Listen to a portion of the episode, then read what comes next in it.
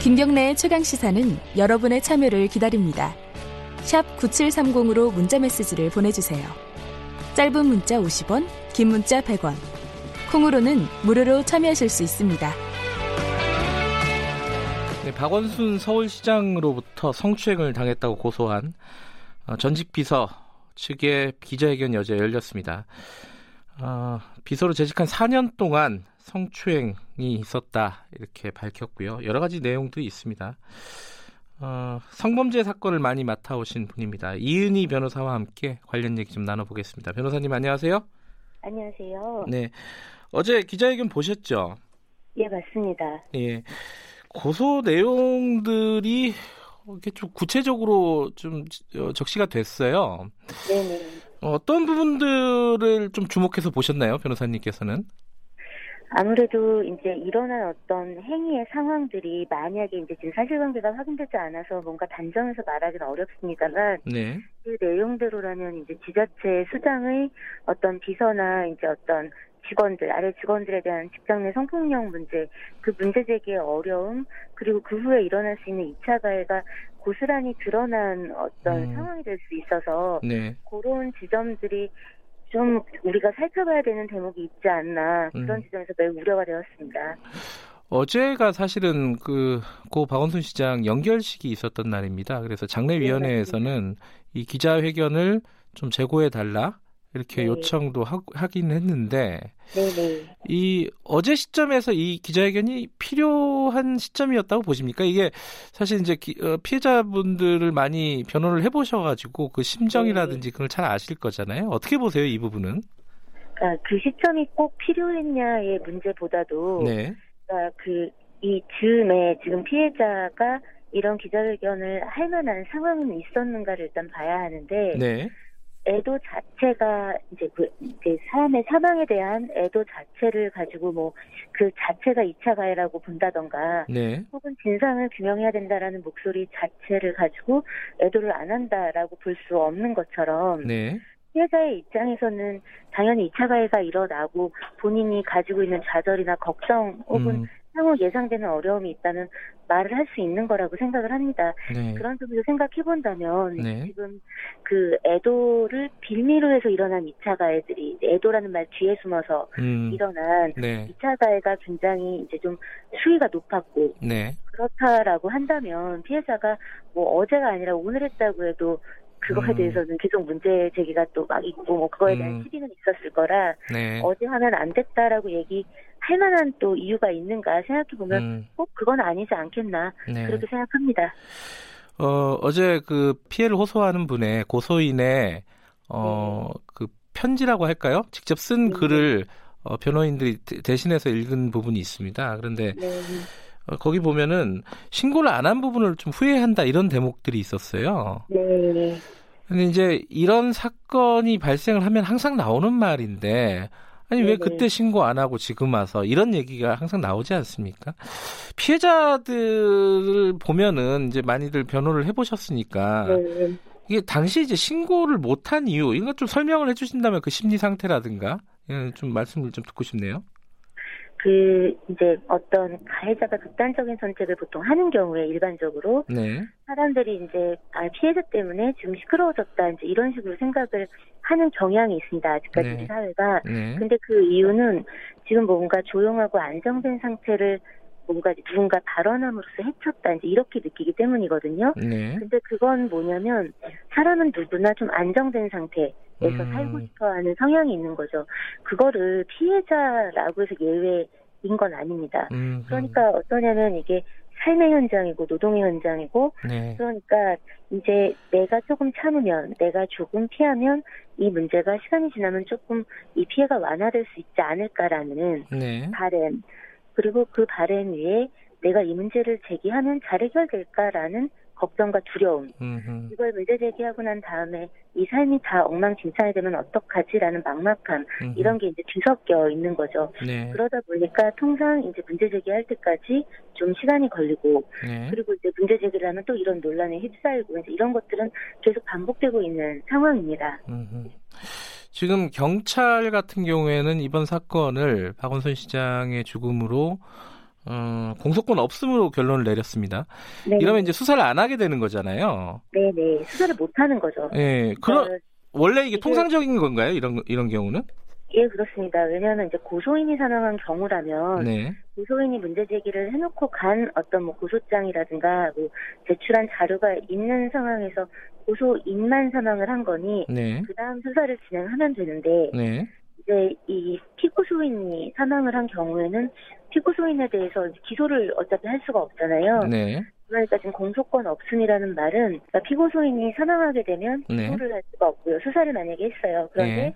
혐의가 이제 혐의점이 있어서 기소를 해야 된다. 네. 그런데 기소를 할 사람이 없는 거예요. 음, 그러니까 기소를 할수 없고 그런데 그 이전에 뭔가 이제 고소인이 제기한 문제에 대해서 어떤 피의자의 방어권이 이제 발동돼서 본인의 어떤 입장이라든가 그때의 상황에 대한 변이 하나도 나오지 않은 상황이잖아요. 네, 그러니까 수사도 제대로 이루어질 수가 없는 상황이기 때문에 네. 형사소송법상 그 부분에 대해서 그 저기 공소권 없음으로 처분하도록 법에서 의율하고 있습니다. 이번 사건이 뭐 특별히 예외인 경우가 음. 아닙니다. 그런데 지금 어제 기자회견에서 보면은 그 네. 진상 규명은 꼭 필요하다 이런 입장이었어요. 그럼 어떤 네. 방식이 가능할까요? 지금 상황에서는? 그 사실상 수사기관에서 수사를 계속 할 수 있을지에 대해서는 의문도 있고 네, 법 절차의 한계도 있기 때문에 네, 그 서울시 인권감독관이라든가 네. 아니면 국가인권위원회라든가 이런 비사법적 기구 음, 그렇지만 이제 그런 것들을 의율하고 사회적으로 들여다볼 의무가 있다든가 혹은 그 고소인 피고소인이 소속되어 있었던 조직 네, 안에서 있었던 기구에서 이 부분에 대해서는 어쨌든 객관적인 증거들로 확인할 수 있는 부분들까지는 음, 좀 들여다보고 그 부분에 대해서 좀 입장을 투명해 주는 게 필요하지 않을까라는 생각이 듭니다.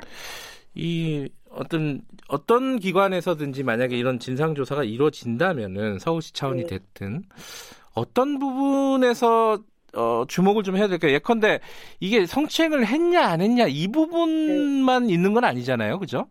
네, 그렇습니다. 사실 이제 지금 같은 상황에서 어떤 성추행이 있었느냐 혹은 피고소, 그러니까 고소인이 주장하는 어떤 신체적 접촉 네, 이런 부분들은 사실상 확인하기 어려운 상황이 되었고요. 네, 다만 이제 양자의 핸드폰 같은데 남아 있을 수 있는 어떤 텔레그램이라든가 SNS 음. 자료 혹은 만약에 이제 그 디지털 포렌식 복원을 했을 때 나올 수 있는 사진 같은 것들이 확인이 된다면 네, 그 내용 자체가 부적절한 것이라는 그런 것들은 객관적으로 확인할 수 있는 사실들이고 네, 그런 부분들이 부적절했다면 네. 어, 그 부분에 대해서는 그 어떤 그- 그걸 소명했던 기관에서 이런 부분들이 나왔고 이런 것들은 피해자의 입장에서 문제 제기할 만한 어, 상황이었다라고 본다. 음, 그런 부분에서 이 문제 제기 자체에 대해서 그 이 문제 제기를 한 당사자에게 계속해서 가해야 하는 행위를 사회가 해서는 안 된다 같은 그런 부분들은 좀 소명할 수 있지 않을까. 그리고 음, 이제 지금 고소인의 말로는 네, 지금 서울시 측에다가도 그간 이야기를 해왔는데 네, 네, 전혀 뭐 위로 보고가 올라가거나 시정이 안 됐다는 거잖아요. 네. 조치가 되지 않았고 그러면 그런 부분이 있는지에 대해서는 좀 더 철저히 조사를 해볼 필요가 음. 있는 것이죠. 또 하나가 기자회견에서 이 얘기가 나왔어요. 그 고소를 한 직후에 피고소인에게 이 관련 사실이 전달이 된 거 아니냐. 네네. 이제 그렇게 지금 추정이 가능한 상황이잖아요. 예, 그렇습니다. 그, 그 부분에 대한 어, 조사가 좀 필요하다 이런 입장인데 이건 어떻게 보셨습니까? 그 일단 고소인의 입장에서 만약에 자신이 고소한 사실이 네, 뭔가 절차를 벗어나서 예외적인 상황으로 우선적으로 피고소인에게 전달이 되었다면 그건 굉장히 심각한 문제죠. 음, 왜냐하면 그 그저 고소된 사실만 전달이 된 건지 네, 아니면 고소를 하면서 제출한 증거라든가 고소인의 진술이 같이 전달이 됐는지 모르잖아요. 네, 일단 수사 공정성의 부분에서 어떤 고소인의 입장에서는 아 내가 공정한 수사와 판단을 받게 될 것이다라는 음, 것들을 신뢰하기 어려운 상황이 펼쳐지는 부분도 있고 네, 이런 것들 이 또 이제 우선 알려지면 피고 소인 입장에서 증거인멸 같은 걸 할 수도 있는 건데 음, 그런 부분들이 만약에 알려졌다면 어떤 루트를 통해서 네, 그런 부분들은 굉장히 문제가 있는 겁니다. 그렇기 때문에 철저히 조사해서 네, 그 부분에 대한 책임이 있는 사람이 있다면 음, 그런 정말 상황이 있었다면 그것에 대한 책임은 물어야 마땅하지 않은가 생각합니다. 음, 근데 이게 사실은 이제 공무원 같은 경우에는요, 특히 네네. 경찰에 어떤 어, 사건이 접수되거나 인지되거나 했을 때그 네. 그 기관에 통보를 하게 돼 있잖아요. 맞습니다. 기관에 근데 통보를 하는 것과 그것을 기관, 그러니까 이제 기관이 다시 그 당사자에게 알려줘서 네. 이 문제들에 대해서 이런 시비에 휘말리거나 혹은 어떤 준비를 하게 하는 게 온당하냐는 다른 문제이기 때문에 네. 그 부분은 좀 들여다봐야 할 것 같습니다. 이게 그러면 만약에 누군가가 유출을 했다거나 뭐 네. 알려줬다거나 이런 상황이 확인이 되면 이건 수사 상황이라고 보세요? 어, 이게 알려진 부분이 있다면 수사 대상 될 수 있죠. 음, 그래요. 그리고 또 하나가 이제 많이들 얘기하는 부분 중에 하나인데 네. 이제 박원순 시장이 죽음을 선택을 했단 말이죠. 네. 그럼 이, 이 상황에 대한 책임은 다 진 거 아니냐, 죽음으로써. 네. 사죄를 한 것 아니냐. 오히려 네. 이런 진위 공방을 하고 조사를 또 새로 벌이고 하는 것이 오히려 2차 가해 아니냐? 이런 논리를 펴는 쪽도 있더라고요. 이건 어떻게 보십니까?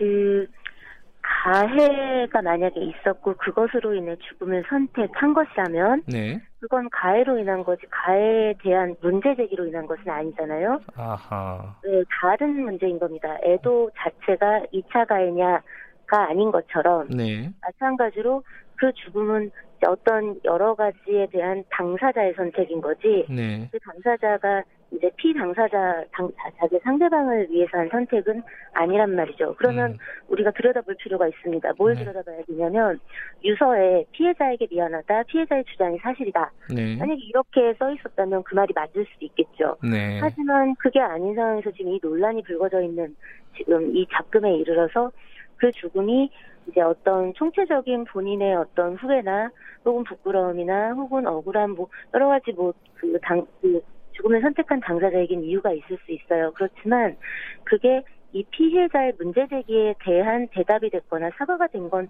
전혀 없잖아요. 네. 그러니까 네. 그거를 그런 등식으로 볼 수는 없다라고 음. 보여집니다. 마지막으로 하나 더 여쭤보면요. 어, 네. 이게 이제 좀 가혹할 수는 있는데 어, 네. 일부에서는 아니 과거에 벌어졌던 여러 가지 이제 미투 사건들처럼 음. 왜 피해자가 당당하게 나서지 못하느냐. 네. 뭐 이런 문제 제기를 하는 쪽도 일부는 있습니다. 이그 네. 피해자분들을 많이 이제 경험을 해보셨으니까 그걸 네. 아실 거 아닙니까? 거기에 대해서는 어떻게 음. 생각하십니까? 어, 피해자의 특수성도 있어요. 개별적 성향 네. 같은 것도 있지만 마찬가지로 그 피해자가 문제 제기하는 상대방이 네. 어떤 사회적 지위에 있느냐 이에 문제가 연동되어 있을 수 있고 더구나 음. 이제 보면은 지금 피고소인이 사망에 이른 상황이기 때문에 네. 그 비난이 고스란히 그 지금 고소인의 어깨에 얹어질 수밖에 없는 네. 지금 그런 분위기가 있는 상황에서 지금 이 고소인이 나서서 뭐 얼굴이나 이름을 드러내는 게 쉬울 것인가? 음. 저는 그건 어렵지 않았겠나 누구라도 네. 그렇게 생각합니다. 네, 알겠습니다. 오늘 말씀 여기까지 드릴게요. 고맙습니다. 감사합니다. 네, 지금까지 어, 성범죄 관련 사건을 많이 담당해 오신 이은희 변호사와 얘기 나눠봤습니다. 네, 김경래 최강시사 1분 여기까지 하죠. 그리고 2부에서는요. 박원순 시장의 죽음이 남긴 과제들 각 당 연결해서 차례로 좀 들어볼게요. 민주당, 정의당, 통합당 차례로 연결합니다. 잠시 후 8시에 뵙겠습니다.